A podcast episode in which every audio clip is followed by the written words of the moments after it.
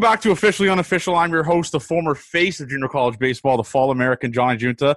And my oh my, are we here with a very, very special guest. He has been in the big leagues for 13 years on nine different teams. He was a member of the 2016 Toronto Blue Jays wagon, and now he is a relief pitcher for the Texas Rangers. It is my pleasure to welcome Jesse Chavez to the Officially Unofficial podcast. What is up, Jesse? What's going on? Appreciate it. Thank you for having me. How about that for an intro? Let's go right into that. How how electric was that? you just you just I mean I don't have you ever got an intro like that before? Uh no, not at all. There it is. We're we're breaking barriers here. So let's get right into it, man. I, I, I we have so much to talk about here.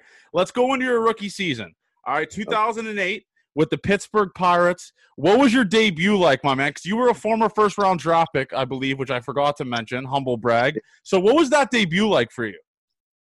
Uh, a, a blur. Um, didn't didn't expect it.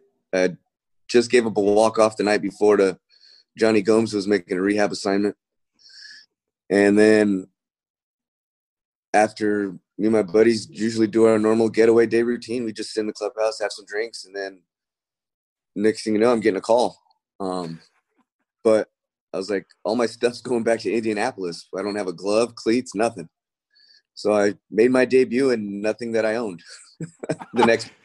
Wait a minute, wait a minute. So you made a debut and you weren't even using your glove, cleats, none of that stuff? No, they gave a that at that time. They get there was somebody that did a. It was like a, a painting uh, on an easel. Yeah. On a canvas, and it was like a digital shot, but it, it was painted. And you, I have it at home, and you look, it's Matt Capps' glove. I'm wearing Nate McLouth's cleats, and then fresh under stuff. It's dude, and that goes to show, man, like how much the game of baseball has changed. Because think about this, right? I mean, like you said, back in the day, after a game, you guys are just cranking beers in the locker room. That would never happen nowadays, right? Or am I wrong on that? Um, it happens still, but not as not as often as it did before, just based on social media, you know. Yeah. No, for sure, man. It's just it's kind of crazy uh looking into that. Like you said in your debut, you didn't even have any of your stuff. So where were you when you got the call? And how did they break the news to you? Was it just a random phone call like out of nowhere, or did you kind of have a hunch because you were carving that I'm going to be, I'm going to make my debut sooner than later here? Um, we're in Durham, we were in my buddy's room, TJ Beam, at the time, and next thing you know, it was all right. My phone's ringing. They're like, I was like, it's a Pittsburgh number. They're like, oh, you're getting called up. Before I even answered it, and because a lot of guys in the room already had had been up to the big leagues at that point, and they're like, you're going to the big leagues. I was like, no, I'm not. Whatever. So I answered it. Manager's like, what are you doing? It was Trent, Trent Jewett, and I was like, I'm sitting at TJ, and you should be sleeping. You're going to the big leagues. I was like, wife didn't believe me. Um, it was it was kind of kind of a weird situation that happened, and then it's twelve forty five, one o'clock in the morning. Like he go, obviously it's like, well, what are you doing up? I'm like, well, shit, we got a plane to catch in thirty five in an hour. So it was kind of weird that I didn't have any of my equipment. Um, the timing of the call, and then obviously it was the day game too the next day what would you say because you've been like i said you've been in the big leagues for a pretty long time not a big deal humble brag. What would you say is the biggest difference for you just back in the day compared to now? Is it is it how the pe- is it how people kind of approach their starts or how people prepare prepare for games or is it just all this analytics stuff going into the game now? Oh there's so many meetings now. It's um it kind of does the guys a disservice. We talk about it all the time. I, mean, shit, we talked about it the other day. Um, it kind of does the guy a disservice of all the hard work he puts in off season of what he wants to get done for the season, and then it gets thrown by the wayside because somebody upstairs sends down a piece of paper and says, "Do this." Well, then you weren't with him all off season that he what he was working on or or stuff like that. That that kind of bothers me the most. Is a guy that just sends down a piece of paper and says, "Do this." Well, you don't know what I worked on all off season.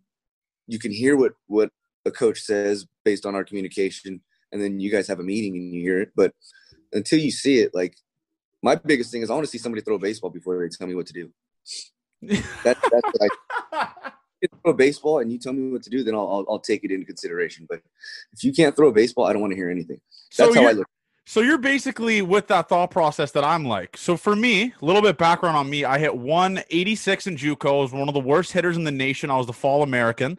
Uh, and I don't give tips to people, big leaguers, on how they hit. I'm not tweeting at, let's just say, Marcus Stroman saying, here, you got to locate your fastball because, first of all, I've never hit over 85 miles an hour. So your thought process here is, is like, listen, if you haven't done it at the big league level, who are you to tell me how to do stuff based off of what you look on video? Is that what you're saying? No, not at the big league level. No, it it it just kind of does. You don't give any pitcher credit anymore for Yeah. the hard work do anymore. That's kind of what I'm saying. It it doesn't do the pitcher a service when you tell him what to do. Like, if a guy's throwing 98, why are you gonna have him throw sliders to get ahead? Yeah. Okay. He's no, not- that that makes not sense. anymore. You know, Okay, so elbow in a couple years. So what, yeah, that actually makes a lot of sense because I you definitely see nowadays a lot of pitchers throwing more off speed and they're like preaching off speed, off speed, off speed. When specifically a guy like we've had on the podcast, Nate Pearson, who just throws gas, like who can locate his fastball. You don't want a guy like that throwing a first pitch slider to get ahead in the count when his fastball can blow by a majority of the league. Is that what you are you kind of mean? Yeah, trust it. I mean, I'm throwing 90, and I don't care. Just as long as you believe your 90 is 100, or your 89 or 95 is 100. As long as you believe in that when you get on there, that's all that matters. It doesn't matter what what the the radar gun says at the at the time. It just matter how much how much conviction you got. There, you're you make me want to run through a brick wall for you. I'll be honest. You're you're pumping me up right now, man. I love it. I love that kind of attitude. We need to we need to vouch for you to become a uh, major league manager when you get out of the league, whenever that happens. And the Oh, next thing, the next thing I want to talk about, man, is this is something that this is the kind of guy that fires me up. You played with this guy. He's a Hall of Famer, a legend, Atlanta. You played with Chipper Jones, man. What was that like? That guy is a freak. It was unreal. Um, so one of the coaches the other day actually asked me, "You got wh- where's your best places you came through?" I was like, "There's there's three that that kind of gave me different upbringing, so to speak." So that team in Atlanta in 2010, that I owe them a lot of what molded me into becoming a big leaguer. Um, not to say what happened the year in my first years in Pittsburgh, but that year in 2010, the veterans that were there, and you said it, Chipper, I mean, just watching how they go about their business, which what made them a Hall of Famer, um, day in and day out. What it takes, I mean, whatever your body gives you that day, you got to use it to your best ability because you're not going to feel great every single day. Um, show up to the yard every single day, try and win the series. Can't win the Okay. series. Can't win the series unless you win today. Just deeper thoughts that I already was thinking, but the way they explained it to me was so much easier to to process after that that it kind of made um, going to the yard and getting ready a little bit easier instead of a little bit worrisome, so to speak. What a team that is. Like I'm looking at it right now, 91 and 71. They lost you guys lost in the division series and you had a you had one of the most in my opinion the most electric manager in baseball history. A guy by the name of Bobby Cox. Do you have any funny Bobby Cox stories, man? Cuz this guy was just had the shortest fuse. I love this guy. I I mean, he's one of the best I've ever had. Um, he his little quirks from always wearing cleats. He was always wearing cleats. Um, you hear his little spikes coming down, then you walk by, you look down the tunnel. So I would like literally when I, I always walk through the field when I get to the stadium on the road. Obviously can't do it this season, but I would always walk through the field um, just to see, get my eyes adjusted, just feel the the stadium, take take it into you know take it in you don't know how long it's going to last so i would always walk through the field and i you know i get there probably about one o'clock at that time at that point in my career and it was like all right let him eddie perez terry Pano, they're all sitting in the dugout you know having a cigar just talking old school so i'd walk by the dugout say hi to them go into the tunnel i just listen to their stories they'd say um just eavesdrop no, no that's what i i mean we talk about all the time. Man, how would it be nice to just sit there on the porch on the patio with that guy and just listen to him talk baseball to you? Well, that was my that was my version of it. They just didn't know I was listening. So I mean, there was one day in in uh, we're in Florida at the old uh, Dolphin Stadium, and he's he has his his notepad out with the lineup and stuff like that on the towel. We're not scoring the first two innings. Next inning, you look, he's down at the end of the dugout with the catcher's glove on, just patting the glove. Um, Next inning, he's squatting somewhere with his with his pad that he moved to the other end of the dugout. Like he was very he was very like quirky about things, just trying to get everybody going. He was always young at heart. It was great. I was Is- very is he one of those coaches where you have like a level of respect? Like if he kind of chews into you because he's done it he's won championships he's been around the league forever have you been on the receiving end of a bobby cox roasting? Or just like holy shit this guy just put me in his back pocket? Um I've witnessed him getting mad, but I he I was always in his good graces. That's a see that's something you put on your resume like bobby cox likes me like that's the kind of guy you just that he's the kind of guy you need vouching for you what is the funniest kind of umpire interaction you've seen this guy had because he's had so many man he's had so many interactions Um, I think it was when he got the record. wow I think it was Wow. 180. We had a shirt made. Yeah, it was it was it was his his his. I think somebody somebody said something after the game to him to to award him something. It was funny. do you feel like Bobby Cox was just different with chirping? Like we talk about guys that have elite level talent at getting mad at people, like guys that are so good at chirping, they're so witty. Was Bobby Cox a witty guy where he would come up with something and you'd be like, "Damn, he got his ass." Yeah, he would stun you. he would study the ump. Yeah, he no, he'd stun he'd stun the ump like he'd like he'd lock him up with what he would say. Their last resort was to throw him out. It was their back, but to throw him out. It was it was impressive. It was fun to watch. I mean, it was fun hearing on the inside after the fact of the, what happened because I didn't I, I didn't have the, the balls to go up there and be like, hey Bobby, what happened? No, wait, or or McCann or David Ross to go do that. McCann, yeah. Oh, yeah, you played in McCann too. Is there a guy you've played with throughout your career where you're like not starstruck, but you see this guy walk around big league parks and everyone's eyes just stop and just stare at this guy? Who's a guy that you've played with like that? Um, now, I mean, everyone with the everyone on the Cubs from 18 when we were there. Oh, what a team. What a team. Um, Chipper, hot dang. Um, you're just like, oh, and then number 27 in Anaheim. Oh, That's- uh, who? What's his name? I don't know if I've ever heard of him. Mike Trout, maybe? Is that, is that, the guy we're talking about? That boy's a beauty. He's the best, the best. And your so your opinion, you you're saying you, you think Mike Trout's the best baseball player to ever live? He's on his way. But Yeah? he's best. He's one of the best teammates I've ever came across. Really? What what what what does he do that's so great? Because he kind of comes across to the media as a quiet, kind of shy guy. What is he like in the locker room? He's there for, he, because he's there for baseball. Yeah, Can't argue that. yeah, I love it. not he. He's given a gift that he's obviously running with, but at the same time, he didn't. He's not asking for the media attention. He's just asking to go out there and win games. You know what I mean? Yeah, So it, if he's really yeah, he's that's just him. It's his prerogative. I mean, shit. Jordan was very private. yeah. No, true, man.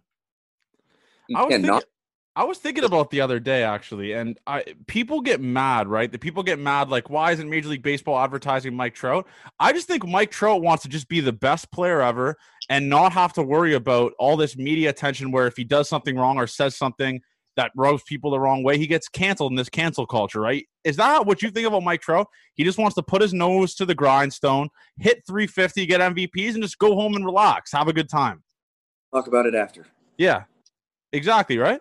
talk about it after. Let me just go do my thing, and let me just when it's off season, it's my time. Let me go be with my family. That's see that, that that's why I really like that guy, man. I- And I mean, you can't force someone to want to be a part of the media. Like, I, I, although he's nasty, although he's the best ever, he's a kind of guy that's just mesmerizing to watch on the field, and that's good enough for me, man. I don't need him doing all this stuff. Exactly. And why does it bother so many people about it? Like you should be doing your own thing anyways. You shouldn't Yeah. be worried about doing ex- except for when he's on the field. Watch what he's doing on the field, and that's it. That's all you should worry about. You're also and you're also playing with a guy right now that launches baseballs for a living. I believe every 12 at bats he averages a nuke, which is on level to be a Hall of Famer. A guy by the name of Joey, we're gonna call him Joseph Gallo. What is that guy like, man? That guy is scary in the batter's box. He's a beautiful individual too. Very Um, good looking. he's got up here is is blossomed so much from between the ears that it kind of makes it makes it scary to see what he's going to become. Um, the the confidence factor that kind of I mean anybody would have at a young age of coming up and hitting homers but not having the average. It's like, well, I'm still hitting homers and putting up runs, scoring runs. So he got over that um, average little thing that everybody was talking about and just yeah. like that's the biggest thing I've seen with him is he's not letting the outside talk anymore affect him. It's just all right, fuck it. I'm just gonna go play now. I'm tired of listening.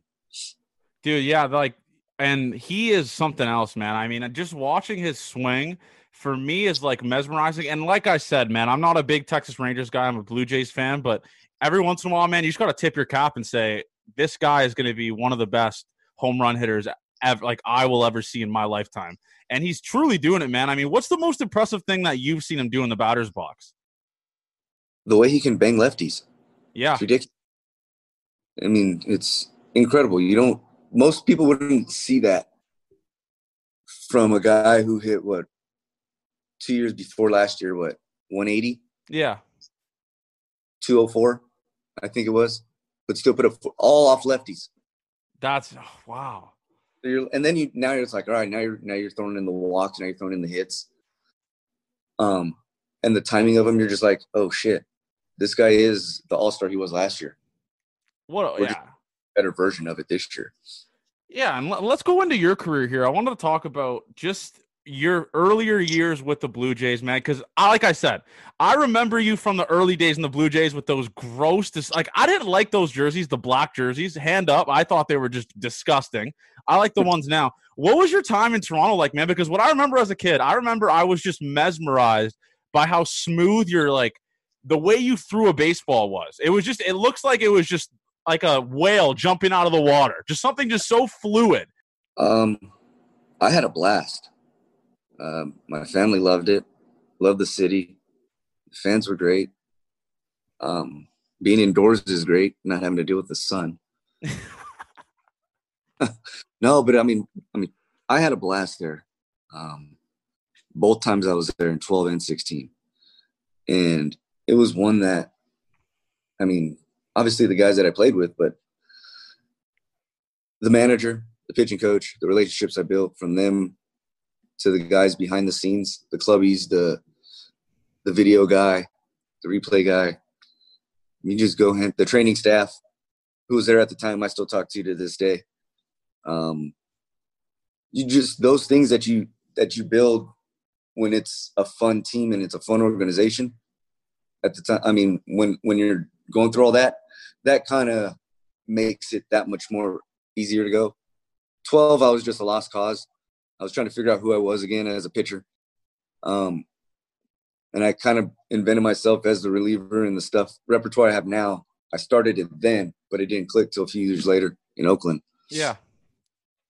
But no. just things like that was what helped me there. And then just being able to go walk around, clear your mind, and not have to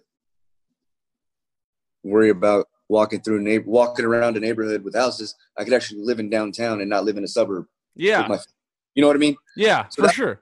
Beautiful part um, where we can just, all right, hey, hang with them yesterday. Let's go walk around today. Yeah, no, it's uh, it, it's a, it's a hidden gem in my opinion. And you played on two completely different Blue Jays teams, man. I mean, you were in yeah. 2012. You guys struggled. It's not. A, I mean, it's not a joke. You guys weren't that good in 2012, and then you come on this team in 2016, man. What a team that was! Like, just mm. talk about, in your opinion, the differences and maybe the attitudes and what it was like playing in front of a packed Rogers Center. You can't even hear yourself think when the Jays are that good in the in the Rogers Center. Just what was the differences like for you from 2012 to 2016? The maturity of the guys that were still there. Um, that was the biggest thing. What it took to be a team, not an individual goal, individual thing. It was just, and the guys they brought in and six before that to help that, you know, from Donaldson and you know Smokey and all that stuff. That kind of helped. Um, you know, then you bring in Tulo and you got the young pitchers that were coming up when I was there in 12. They were all in, in you know, A ball. Yeah. yeah. It was kind of one of those things you just see those kids grow and you're just like, man, it's amazing. You know, talking with Sanchez that, that at that time, it's he called me in high school, um, wondering how the draft was, and then we had to t- get to talk about it then. And I'm like, dude, you're an all star. Like, it's weird how time flies. Um, things like that. We, you know, just the conversations you just see were way different at that point in time than they were before because there weren't any conversations before. Obviously, when you're losing, it's just like, all right, let's just serve and get this day over with. Yeah, I I feel like it just as as a fan standpoint and that Rogers Center, man, when the Jays are good, it is scary to play there. I've heard from people, it's like because you have all the hockey fans that just say ruthless stuff to the opposing team. How cool was that to be on the on the on the home side at the Rogers Center with 50 plus thousand fans just going bananas, throwing beer bottles from the 500 level? Like, what was that atmosphere like in 2016, man? Because I remember going to these games and I was like mesmerized. This is what kind of made me want to do this kind of stuff just to hear about what it's like to be on the field when the Jays are a wagon or any team's a wagon. Just it it gives you that much more adrenaline.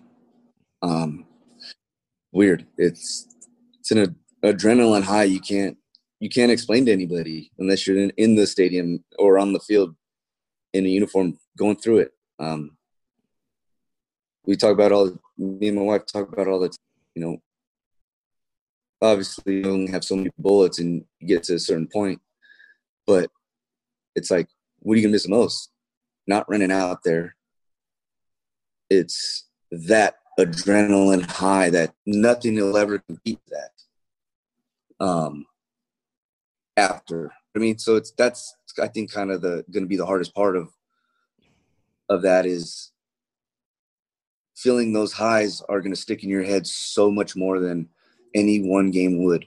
You know what I mean? So that's how much fans do actually play a part in this game.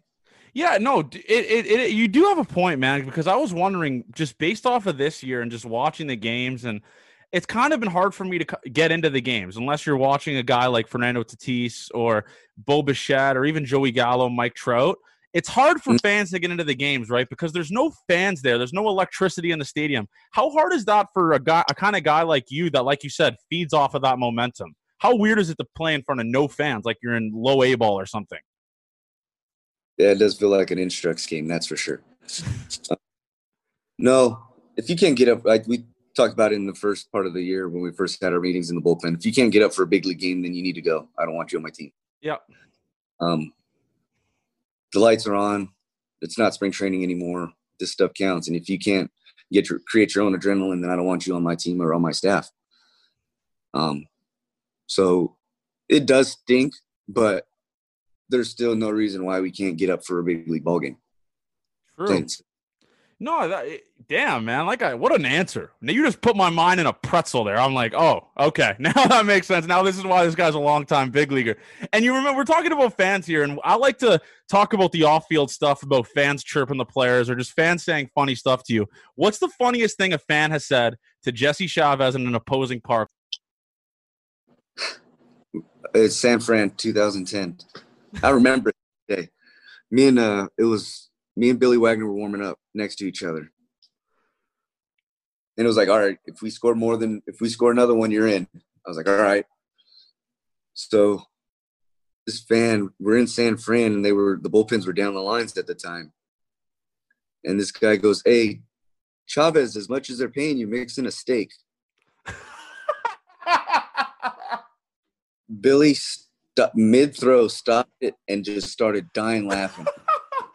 Eddie Perez had his mouth over his hand over his mouth, chuckling, and you see his shoulders bouncing up and down. And I just stopped. I'm like, you guys, like, are you serious? Like, you guys are really gonna give him that much credit? It was funny, but come on, guys.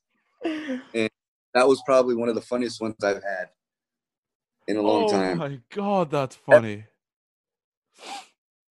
Jesus, man. I mean, I can't even believe the creativity on that. And I heard San Francisco fans are ruthless, dude. Like, is that true? Are they just ruthless people? Yeah, it's not when you're doing good and they're when they even go to Oakland. When they would go to Oakland and get on you, it was it was pretty hectic over there. Oh man, yeah. I, I, we had Edwin Jackson on, and Edwin Jackson said that he said that uh, San, I believe he said San Francisco fans are ruthless as, as well as the Blue Jays. But um, yeah, Ed, Edwin Jackson's the kind of guy like I, I don't know if you cross paths with him, but Edwin Jackson's a kind of a journeyman in the baseball world, man. That uh, we kind of I think we have the rights to his retirement here. I think he said that he would announce he w- he would maybe let me know a little bit earlier if he's retiring. So I was thinking about that for you. Do you think maybe we can get a little hunch when Jesse Chavez is leaving the major leagues? Maybe. Ooh, it'll be random. Oh, it'll be a random drop, just like a random a random announcement. Yeah, it'll have to be. I'll have to wake up one morning and be like, "Hey, I can't do it anymore." Ah, uh, yeah. As far be off season, it won't be. It won't wouldn't be a season thing. It'd be an off season thing. If my program isn't going the way I like it, that it has, like like it should, then I think that's time we tend to hang them up and give somebody else a chance. Yeah, I, I, like I said, man, just you got to milk it as much as you po- uh, possibly can in the big leagues. You're living the dream, dude. I mean, have you had the opportunity as of right now, or even throughout your whole career, to kind of step back and say, "Damn, man, I can't believe I'm pitching in the major leagues right now." Like, when did you have that realization that you're a big leaguer? Every day, I tell myself that. Somebody asked me in the beginning, "Do I still get nervous?" I say, "Oh yeah, I still get butterflies and everything before I get the lump in the throat and everything before I get ready to pitch." Um, but it's certain things you understand and get as far as certain drills, um, certain leeways that I you can get away with um, from you know not running if you don't want to on the field because I did it before. Or um, for me, I don't play catch on day games.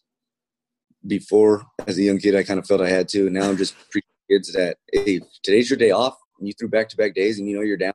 Why are you going to play catch? We don't have off days anyways, so give yourself an off day. You want to play catch with the outfielder just to move your arm? That's fine. Do that during the game. But if you want to be able to pitch 70 games a year for 10 years, which is everybody's goal as a reliever, I mean, you're not going to do it if you throw the ball every single day the way you try and pitch every single day. It's not going to work. Oh, okay. So I, things like that, I kind of have earned, so to speak. And I hate saying that because I never want, I always want to keep earning things. Um, but little things like that, I've gotten, been able to get away with the older I got.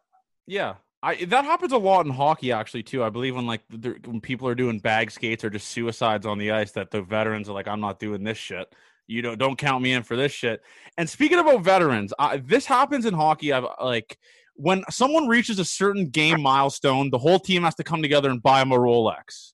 Is that what happens in baseball, man? When someone reaches a certain amount of games played or just years in the league, do you guys get some sort of milestone from the team? Um, sometimes. Usually, uh, it's usually the guy that gets the milestone buys the stuff for everybody. what the hell? That's such a weird. What a weird way to do it. Yeah, uh, Frazier, our bullpen catcher, was talking about this the other night. He said I had gotten traded in 18 already. Um, when Beltre got his 3,000th hit, I guess he, he had put a, a, bottle of liquor in front of in everybody's locker that was personally signed. I was like, well, didn't get that one. He goes, oh yeah, we got a bag too personally signed. Oh, didn't get that one. Wasn't here. yeah, there goes that moment of history. Um, Damn. No, but really the guy that that hits the milestone buys something. Like Pujols gave everybody a bat for his 500 home run um, signed. You know, things like that. It's usually the player um, that gets it. Sometimes the organization or another veteran from another team will probably send you something out. Um, but other than that, it's really nothing. Like I treated Lance to burgers and hot dogs last night at the house. What a guy, dude! You're just living the dream, man. You're hanging out with Lance Lynn, having dinner with Lance Lynn. You're just living the dream, man. Good for you. I respect the hell out of that. What's Lance like? He seems like a beauty. He's beauty. What you see on what you get. Yep. Just a guy out there just throwing the ball. Damn, man. He's one of those guys that it looks like from a fan standpoint, it looks like he just puts in like he just looks effortless. That's what I'm trying to say. He looks like he just effortless and just naturally carves and he's just naturally the ace of the Texas Rangers. Is that what he's like? He just it just everything he does is just not he's just naturally good at. Yeah. Damn. Yeah. He's as you know, everybody think as big as he is, he's no, he's athletic as all can be. That's for sure. You said there's a lot of a lot of memorabilia that gets passed out for the 1,000 games. I believe you're a memorabilia guy, right? You like to collect throughout your whole career. What's the coolest thing that you have? Coolest thing I got? Yeah. Um, probably just the simple fact that Hank Aaron knew my name when I asked him for an autograph. Holy shit! What? What? What, what was this encounter like? Uh, it was spring training when I was with Atlanta, and he's in the dugout doing an interview, and I ran inside as quick as I could, and I got a ball and a pen, and he's still doing his interview, and I'm standing behind him, and he gets done. He goes, "Hey Jesse, how you doing?" I was like, "Hey, Mr. Aaron, how you doing?" He goes, "Can I get an autograph?" He goes, "Yeah, yeah." He goes, "Why don't you just come and get it?" I goes, "Cause you were talking." He goes, "So." One of the coolest moments I could say I probably ever had of getting signed. That Rod Carew was a great one. Rod Carew too. Damn, man. I mean, that's insane. And and you mentioned you had kids, and I brought this up to I brought this up to Edwin Jackson because his kids are getting a little bit older. What mm. how, do your kids realize that their dad's a big leaguer, that their dad's living the dream, pitching in front of thousands of people? Yeah, but they don't acknowledge it anywhere. Really? yeah, my kids are about as humble as they can get. It's it's amazing. It's a testament to them. Like my wife too. They don't they don't tell anybody. They don't say anything. Like it's pretty it's pretty cool that they they get it. They enjoy it. They love being at the ballpark. They love it. But when once we leave the ballpark, it's over with. Really, dude? Like yeah, that? Wow. Yeah, it's it's incredible the way their mentalities are. So good. you're t- so you're t- like, do they kind of do they use that as a resource for you? Like, do they are they into baseball or sports or whatever like that, and kind of you they, they're not into baseball? My my younger one, she does the five year old. She does everything. Um, she'll teach herself everything she needs to know. Um, she wants to play sports. We just obviously with the two older ones, it's kind of hard. The older one, yeah. the older 16 year old, she's a junior now. She plays tennis. Um, but that's the middle one doesn't do anything. She's very smart. The middle one, she knows everything there is to know about planets and shit. And it's like, um, the younger one, most athletic one of them all. The older one, she's more mom like, obviously. Yeah. Um, the oldest, but um, yeah, so there's not really many any other ones that are sports other than the five year old and the tennis player, but they don't like they don't use it as a platform at all. That's insane because, like I said to Edwin Jackson, if my dad was a big leaguer, that would be the first thing I'd bring up. I'd be like, "Yeah, my dad's a big leaguer." Like, I, it would just be the biggest flex of all time. But just it goes to show to you and your wife, man. I mean, keeping them humble because it, people can kind of get away from that, right? Like, especially you see probably kids in the big leagues where they're kind of just a little bit I guess you could say cocky because where their dad came from or their dad's a big leaguer, but it's kind of crazy, man, that your kids don't even kind of acknowledge it away from the field, right? Yeah, no, they don't. Um, the five year old every now and then, but other than that, she really doesn't doesn't say anything. Um, unless she's like, unless she sees like fireworks, she's like, I want to go to the baseball field and see fireworks again or something like that. That's. but other than that, no, they don't they don't really we don't really acknowledge it. We don't really try to talk about it as much because at the end of the day, I'm Jesse, and they're my kids. Yeah, no, for sure. And and, and this is one thing that I, I had to bring up. Like this is a thing that made me say Jesse Chavez should never pay for a meal in Toronto again. It happened in 2016. And this was this was in like the the peak of the Blue Jays Rangers kind of rivalry. You beamed Prince Fielder and how scared were you when you look at this guy staring you down from the batter's box and it's one of the biggest guys in baseball, scary as hell? What was running through your head when that happened? Uh don't don't hit him high. Yeah. Do it the right way. Show him that dude, I just gave up a grand slam, bro. Last thing I want to do is this. I wasn't here the year before when it was going on in the play. So why do I got? I'm I'm just stuck in the middle of it right now. Yeah. Um, so I I I I tried to do the most professional thing, and that was get him low and and stick up for a team that was on the front of my chest at the time, even okay. though I wasn't. Even though the chest the team wasn't there the year before, as a teammate, you regardless of the fact. I mean, as long as I hit him low and did it in the right spot, I don't think there would have been any qualms and I hit him and I walked off. That was it. And I That knew, was- and he, as soon as he knew I did that, I, I really hope he, you know, understood my actions, not as a piece of shit that's on this team right now of what's going on, but as a professional. Like I had to do it and I walked off. It's not like I walked at you and threw my arms up or whatever. Like, why are you throwing me out? Like, no, it was just one of those things. Like, I really hope he took it as a professional thing and I didn't mean anything by it. See, that's the thing, man. That's why that's why I wanted to bring it up because, like, like you said, you weren't on the team before. You know, it's not like you had a dog in the fight with the with the rivalry. You were obviously on the Blue Jays. It was kind of a thing where it's like, listen, I'm put in a spot here where I have to do this to stand up for my team. It's nothing against the Rangers, nothing against Prince Fielder. I'm just doing my job here, doing what my manager's asking me, doing what the team is told is told me to do, and uh, obviously I'm just a middleman here. And was in your head were you were you kind of contemplating even doing it or were you just like i have to do this for the team i guess Gotta do it. If I didn't do it, it kind of kind of puts you in a bad spot, anyways. If I do or don't do it, I was in a I was in a catch twenty two situation where it was bad and it was it was a bad way and a, in a good way. Like there was no no way to positively come out situation looked at in a good way. Then walking out of there hoping that you know the guys on the other side, you know, understood I wasn't a part of it to begin with.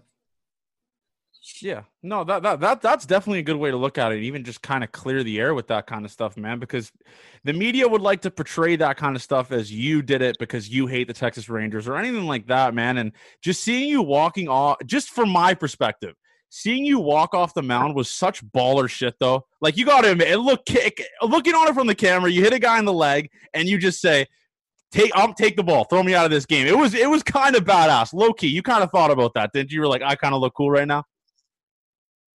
Well, yeah, considering I walked off before he even ejected me. That's so baller, man. That is so legendary. Like I said, you should never pay for a drink in Toronto again. And that rivalry was what made me love the Blue Jays so much more, man. Like being a guy that was in that dugout, did the Blue Jays actually like deep in their roots hate the Texas Rangers as much as it looked like with Bautista and those kind of guys, or was it just I, I don't even know what a word to replace that is, but was it like seriously hate? I think it was just the moment. I mean, if it's hate, there wouldn't have been rumors of us trying to sign Bautista the following year, Yeah. year later, um, in 18. So I don't, I don't really think it was hate. I just think it was the moment that got that turned it into something. Yeah. Year before. Okay, guys throw their hands up, yell, scream into their glove when they punch somebody out. Guy hits a homer in a big situation and flips his bat. Far one, but so what? It's not the first time that it's happened before. Look at all the numerous home. Look, I mean, Reggie Jackson would fling that bat after he'd hit a homer. Yeah. So, like, I just, to me, it, it to me, it's like act like you've done it before. You hit it, you hit it. If you want to look at it, if it's a fucking bomb in a tank, watch for a couple seconds. I don't give a shit. Don't like act like you've done it before. And if you strike somebody out, if it's a bases loaded situation that you just came in from the bullpen or you're a starter and you get out of it and you want to scream like fuck yeah, like as a hitter in the box, you should not look at that guy any differently than you hitting a home run off anybody else and watching it Yeah. and thinking it. You know what I mean? That's his dignity. Like that. That's the pitcher's emotion. Like let it fucking be. You know what I mean? If if he wants to do that, but if you're doing it in ten pitches every single time in a nine to one ball game when you're up, like that's just tired. Yeah. But if it's a situation where it warrants it, by all means, fucking celebrate. I don't give a shit. You put the team on your back for that one moment right there. And and that's I'm honestly fired up. You brought that up because obviously obviously the Blue Jays the Bautista bat flip. So you you you're a guy that's like I'm all for that man. Playoffs moment, you take the lead with that home run. Flip the bat, dude. Like show show that you're fired up. You just put your team ahead. So you're kind of on that side of the fence where it's if it's a big moment, do it. If if it's like a four one game, you hit a bomb to make it four two. Don't, don't be an idiot. Don't flip the bat. Is that is that where you're kind of coming from? Yeah. If it, if it tie, go ahead, bring you within one to keep the momentum going in the dugout. Where because there's been a lot. I mean, it sucks when there's you score three and you're down four, and then all of a sudden that last guy that guy hits a homer and then it's like all right with nobody out then it's like one two three yeah you know what i mean then you're still Yeah. down one like fuck we had it going and then all of a sudden we scored and then it's like nobody's on base anymore so we made them comfortable again well how why just keep going yeah. No, dude, you're right, man. And who's one guy that you kind of think in Major League Baseball is like kind of making the game easier to market, or a guy that's like you that you kind of look across the dugout, or even in your dugout, where you're like the game is in good hands with this guy being a star in the game. Besides Mike Trout, obviously, because we we just talked about him. lindor Lindor. Yeah, he's from what i hear he's one of the best um, teammates always smiling always in a good mood and when it's not when you're not doing your job i mean that's what a veteran does pull you aside and tell you what's up Okay. No, Lindor seems like I mean, just first of all, like I said with Joey Gallo, Lindor is just one of the best looking guys in baseball. I mean, this guy's smile is just the girls in Cleveland aren't safe with this guy walking around. Just just an absolute man missile, as I say. And and let's talk about actually, I want to bring that up. Who's one guy throughout your major league career that has been, let's just say, when he's in the lineup, the female attendance rises a little bit. He's a guy that just get all the girls in the city love him. Who's one of the ladies' men that you've ever played with? i don't know because posters were still a thing at the time so it had to have been chipper Wow. I mean, it- yeah everybody knows him in the south so it's i mean everybody's going to be there tuned in for him his at bats if you could have one start, one or one appearance in your whole life where you want to like, let's just say you want this on your grave, you want to talk about this forever. What's that one appearance you've had in your career where you're like, this is the best I've ever felt, the best I've ever done? I would say that never got me sent down again. Uh, 2013 with Oakland when I went five and two thirds out of the pen. When we went eight innings. Um, I just that one would probably was my coming out party again, so to speak, uh, with my new repertoire, um, my new mentality, my new just approach, just how I went about the game. I'd say that one that one game in in eight in eight, uh, sorry thirteen. Really? So yeah, I mean, it's crazy if you look at back on your major league career, man. It's like if a guy that's played in the majors as long as you, you have to kind of reinvent yourself throughout your whole career, right? I mean, because stuff that played 12 years ago isn't going to play like six years, seven years later, right? What's the one thing that you've kind of stayed consistent on? Is it mindset? Is it your pregame preparation? What is it? You just nailed it. Um, mindset and pregame preparation has never changed, regardless of the time we're in right now with this whole analytical thing. Um, as long as my preparation and my mentality is in in my my own chi, my own zen, I don't really pay attention to that stuff because we don't know what that guy was working on during BP, so I can't really take that report into consideration until I see that guy swing a bat. And my 91 or 92 is different than that guy's 91 or 92 that you were showing me in a video. Uh, so really, I don't. That's kind of been the staple for me that hasn't changed, and it won't. Which I'm trying to get these younger kids to believe in. Um, trust your fastball because these guys don't trust it enough themselves. That are giving you the report. You're the one that is going out there and getting the results. Um, if you go out there with no trust, you're not going to trust yourself and you're not going to have any results. You'll be sent back down. And right now, you can't go back down and come back up because we don't have any minor leagues. Yeah, the Taxi Squad. And the Taxi Squad to me, just the name is one of the funniest things of all time because it gives me the kind of imagination that a guy's just getting sent out of the stage. He's waiting in a taxi on timeout until he gets back in the game. Like that's what the Taxi Squad is for me right now. And Yeah. how weird how weird is it like how weird is it right now for you where it's like it's completely different than last year, no fans, 60 game season. How weird has this season kind of been like for you so far? the road has been the biggest difference. Yeah. Um, it hasn't. Nothing's changed at home. I mean, yeah, we got to wear a mask around the field, but that sucks. That's okay. Whatever. Um, you still breathe through it. Um, it really, honestly, things have not changed at home on on that front. On the road, it's different. We got to do saliva testing in the hotel every day. Uh, we have our meetings at the hotel, not the field, so that kind of takes out an hour of sleep. Um, so less beers the night before kind of stinks. Um, but the road, I mean, obviously not being able to go anywhere, not being not being able to walk now, not being able to walk, thanks uh, St. Louis. Um, so yeah, I mean, the road is the biggest challenge because we just basically cooped up in a dorm for.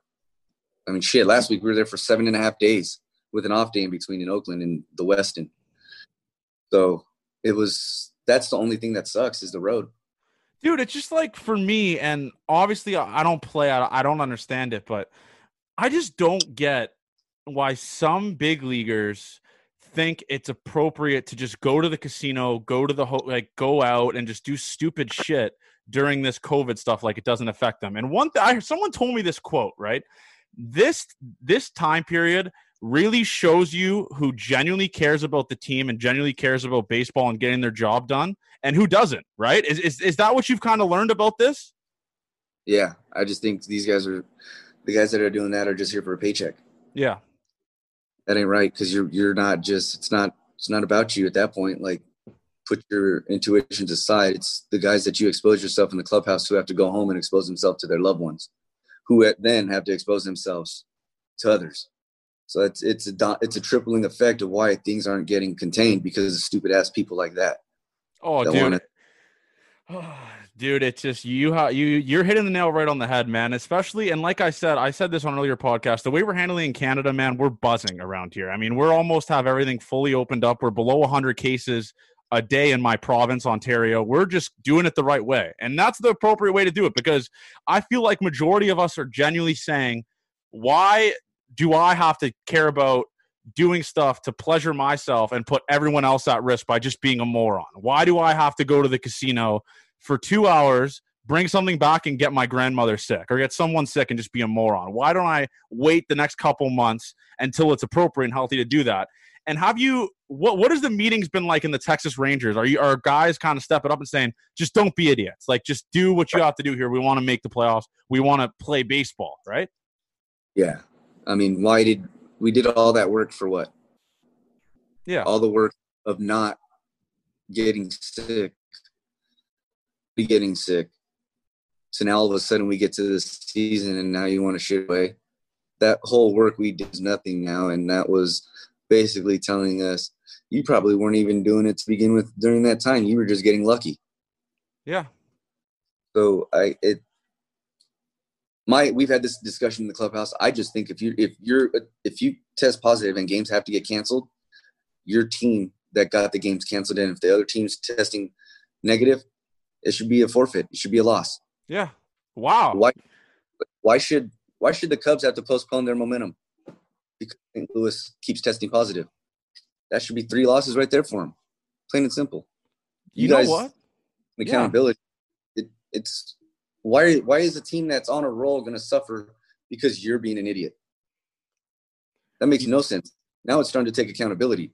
Oh well, these teams are still going to get their TV revenue because of they're playing these games later on. No, fuck that. Take it away from them and give them a loss. Jesse Chavez for commish, man. I love that actually. You're true. You're definitely right on that because if you even look at it, right? I mean, a team like you said, the Cubs, who've been buzzing, now they're now they can't play. Now they're now they're postponed and all that kind of stuff, and it it just sucks to see. And you're right. They should they should take the losses for just guys on the Cardinals being idiots because then, like you like I said earlier, it holds players accountable if if if Jon Jay or someone wants to go uh, out, obviously I'm not saying he did it, but if someone on the Cardinals wants to go go to the casino or just go to the strip club or the, or a club or whatever and it, catch it and potentially infect their teammates, they should lose, and that that holds people accountable, right? And if it's apparently we're going to go by a winning percentage for the yeah. playoffs, yeah. Why they have less games? Why do they get a? We're going to hold off the season and the playoffs so they can make up those games later on well, then if they don't make it up and they have a better winning percentage because they didn't play those games, now they're going to fuck somebody that did everything the right way yeah. because they those extra three games makes no sense. Looking at it from that standpoint, man, especially from a player like you, man, I mean, a guy that's been in the league for so long and You've been like your teams have been in the playoffs. You've been close to World Series. This year, you got a chance with more teams in the playoffs. If the Rangers don't make it to the playoffs because of a, a moron AL team that decided let's let, let's go to the bar, let's go to the club and be idiots, and now Jesse Chavez, like you said, you don't know how many years you have left, can't make the playoffs because of this stupid win percentage thing. How, like, how does that add up? Why are you rewarding people for being morons? Right? It just doesn't make sense yeah. to me, man. You hit the nail right on the head there, and I just wanted to bring that up. And the next thing that I want to talk about is um, the jerseys for you guys, man. I, I kind of like them, dude. What do you, What are your thoughts on those baby blue Texas Rangers jerseys? Um, I don't know. I I'm more traditional. Just give me a white and a gray jersey or an alternate top. Yeah. Um, I just having to get cleats and all this stuff to match all this shit kind of sucks. Time consuming, and I don't want to do yeah. that. Yeah. I want to go take a nap. but uh, no, I, I I don't mind him. It's it's cool. It gives the fans something different to buy in the in the clubhouse or in the team shop and stuff like that. Um, but they're whatever. It doesn't bother me. Yeah. Okay. And I and I, am doing that. This is like my new podcast room here. I'm getting jerseys on the wall. I already got Jesse Winker, our boy, and our boy Amir Garrett. What jersey should I get from Jesse Chavez? Like, what Jesse Chavez jersey do you want me to have on this wall? What team are you thinking? Dude, I don't know. I'll go into my thing when I get home, and I'll get you. I'll send you one. Oh, I was gonna say, man. Like I said, like I, I was thinking about putting up a little jerseys of the guys I've had on the pod, and like I said, I was gonna ask Edwin Jackson because he's played for 17 teams. And there's a prospect in your system that uh, we've had on this podcast. I kind of want to, I wanted to get what you, what your thought process process is on him. Sam Huff. Have you got a chance to look at him or watch him hit? He got Futures Game MVP last year. Is that good? Yeah. You tell me. Yeah. So what what is that kid like, man? He's great. He's great. Um, we have conversation. Well, during uh, spring training 2.0, we had conversations all the time. Me and him talk a lot because he, he caught my bullpens and caught a lot of my live BPs and stuff. So um, we had a lot of good conversations with that kid. He's he's great. He's gonna be really really good. He's gonna be really good. Oh yeah. Oh um, yes. Stay healthy behind that dish. Those knees stay healthy and that arm stays healthy. He can have. He can go down as one of the best probably in history. You think so, huh? I mean, I was watching his videos, man, and he's just a such and he, like I said, we had him on the podcast. He's such a humble kid. Like you would never think that this guy got I, to be honest, man, he just kind of brought up. He's like, "Yeah, so I got Futures MVP. I hit a home run." Just like, just casually brought it up, like it's not one of the biggest achievements at that age, right? I mean, is that what you is? Is he like a quiet guy around the clubhouse? Like, what is this kid like, man? Because he was so humble on this podcast. Oh, he's humble. He's humble. He's outgoing. He's witty. He's smart. Um, he's a catcher. A couple foul balls. it's great. Um, it's he's a humble dude, man. It's great it's it's incredible how humble he is and what he wants to accomplish in this game from what from talks. It's it's great. He's on the right path, that's for sure. The Rangers fans definitely have a good guy that's I want to say underrated, man. I mean, he's not even talked about that much like an MLB pipeline or anything like that, which is insane, right? I mean, I have yeah. no idea why he's not talked about, but it's just it, it's crazy to see, man. I mean, who who other like who else do you think on the Rangers is kind of underrated, like on the team right now? Um, I think uh, if he stops getting the wheels spinning a little bit too much and kind of you know hits the brakes a little bit. Yeah. Special individuals, uh, Kiner Falefa. Kiner Falefa. What a name! What a name, dude! That's a big league name. That's a big league name. Yeah, we call uh, Izzy. Izzy. He, he can be. He can be. Who could he be? He could be like a Howie Kendrick. Wow, what a comparison! Howie Kendrick. He can, he can move around. Um, understand that he can move around because I mean Howie was solidified at second base for a long time until he started having to move around to third, left, and yeah. right at first. So um, and I think that kind of took him a little bit understanding too to get that bat moving if he's going to be in different positions because you know we all run through ruts a little bit in our career. But I think Izzy can be he can he can be on Howie's path um, with the success and the longevity that he's had. If uh, those wheels between the ears just slow down just a bit, yeah, just a hair, not yeah. much, Not much. I want him at like I want him at 89, not 90. you know what I mean? Not much. Yeah. I, I got two more questions, all right? Because I know you probably got to get to the field soon. This is the second. La- this is the second last question I have. It's a guy that kind of, in my opinion, came onto the scene crazy fast, and it's the kind of guy that I'm trying to get. I just want to hear what his stories is like. I kind of want to get him on the podcast. Ricky Romero, man, what was that guy like in Toronto? He was a rock star, wasn't he? He was just a rock star around here. Um, from what I heard, um, I mean, we just hung out. We we would hang out on the road. I would just go home, apart, go to field apartment after the games. Um, I was new. I didn't know really where to go. Um, Yeah. at the time, but it was. He's great, dude. He came over. He does his pod, Ricky Rose podcast. Yeah. came over not this off season, two off season before, and um, we just we got to talk and catch up again, and it's great. I mean, us being from from the LA area, growing up in the same, you know, not neighborhood, but you know, location, you know, being Mexican, um, a lot of communications we had, you know, that kind of helped on the road a little bit, make it making the road a little bit easier for me because I got, you know, I was on my like fourth or fifth team by that point. Um, so he kind of made it a little bit comforting knowing I had a guy from back home that I could talk to and, and just bring up little things of lingo and stuff like that of how we talk back home and little conversations like that made it a little bit more easier for me to get it easier for me to adapt. Yeah. again Yeah, yeah, no, yeah, he he was a rock star around here, man. I mean, he came out in the scene so fast. And this is the last question I have because, like I said, man, we like to talk about the off-field stuff here, and this is something that I usually we usually have the minor leaguers talk about. What is your funniest minor league story? Because you played in the minors, like I said, a pretty good amount of time ago when it was probably you were on the semi-pro bus with Jackie Moon in the front, just the greasy, disgusting buses. What's your funniest minor league story, man? Let, let's end this with a bang here. Oh man. Um there was one night this was AAA. Obviously social media wasn't there, so it was good. Um we getaway it's getaway night. We're leaving we're in Indianapolis. We're leaving the next day. And I'm like fuck it. Let's all go out, boys. cool. No family's here. Your family's not here. Cool. Let's go out. All right we went across the street to from our apartment building there was a little bar and me and my roommate would go there every night just go hang out and we'd just walk because it's right there we had 14 guys trying to get ready for the blood for the for the bus to go to the airport from the field in our two bedroom apartment and i'm talking i've never seen everybody anybody look like death it was impressive. Like I'm sitting, like I'm like whatever. I'm like I'm used to it. This is normal. I'm like whatever. Like I'm just watching.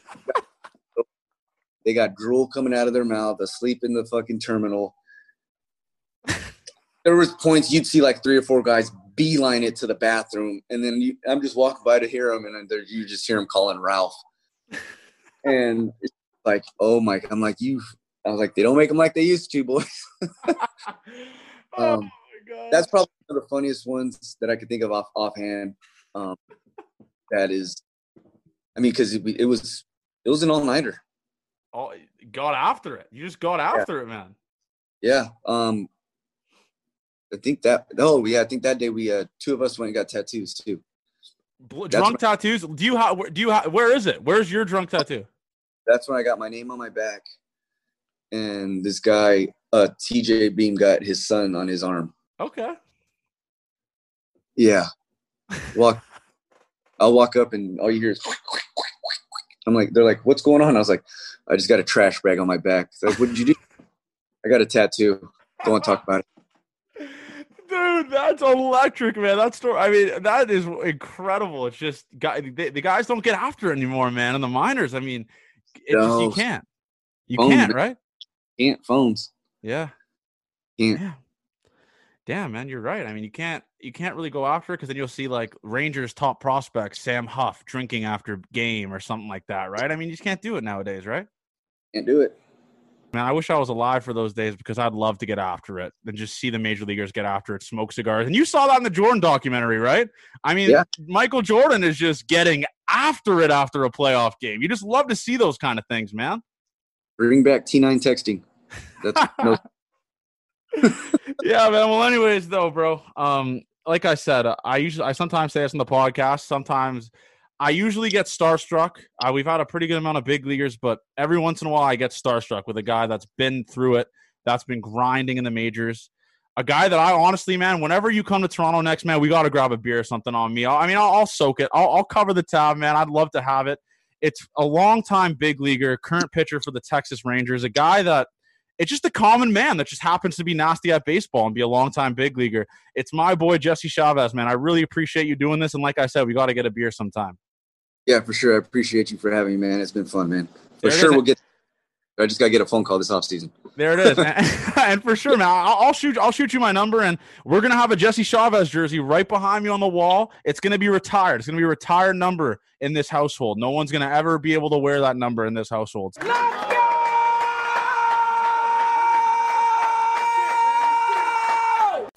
Okay, it's another edition of Fade Me Get Rich, episode four. Before we get into it, let's talk about the last episode we just dropped with Jesse Chavez. What an episode! Just two baseball guys going at it.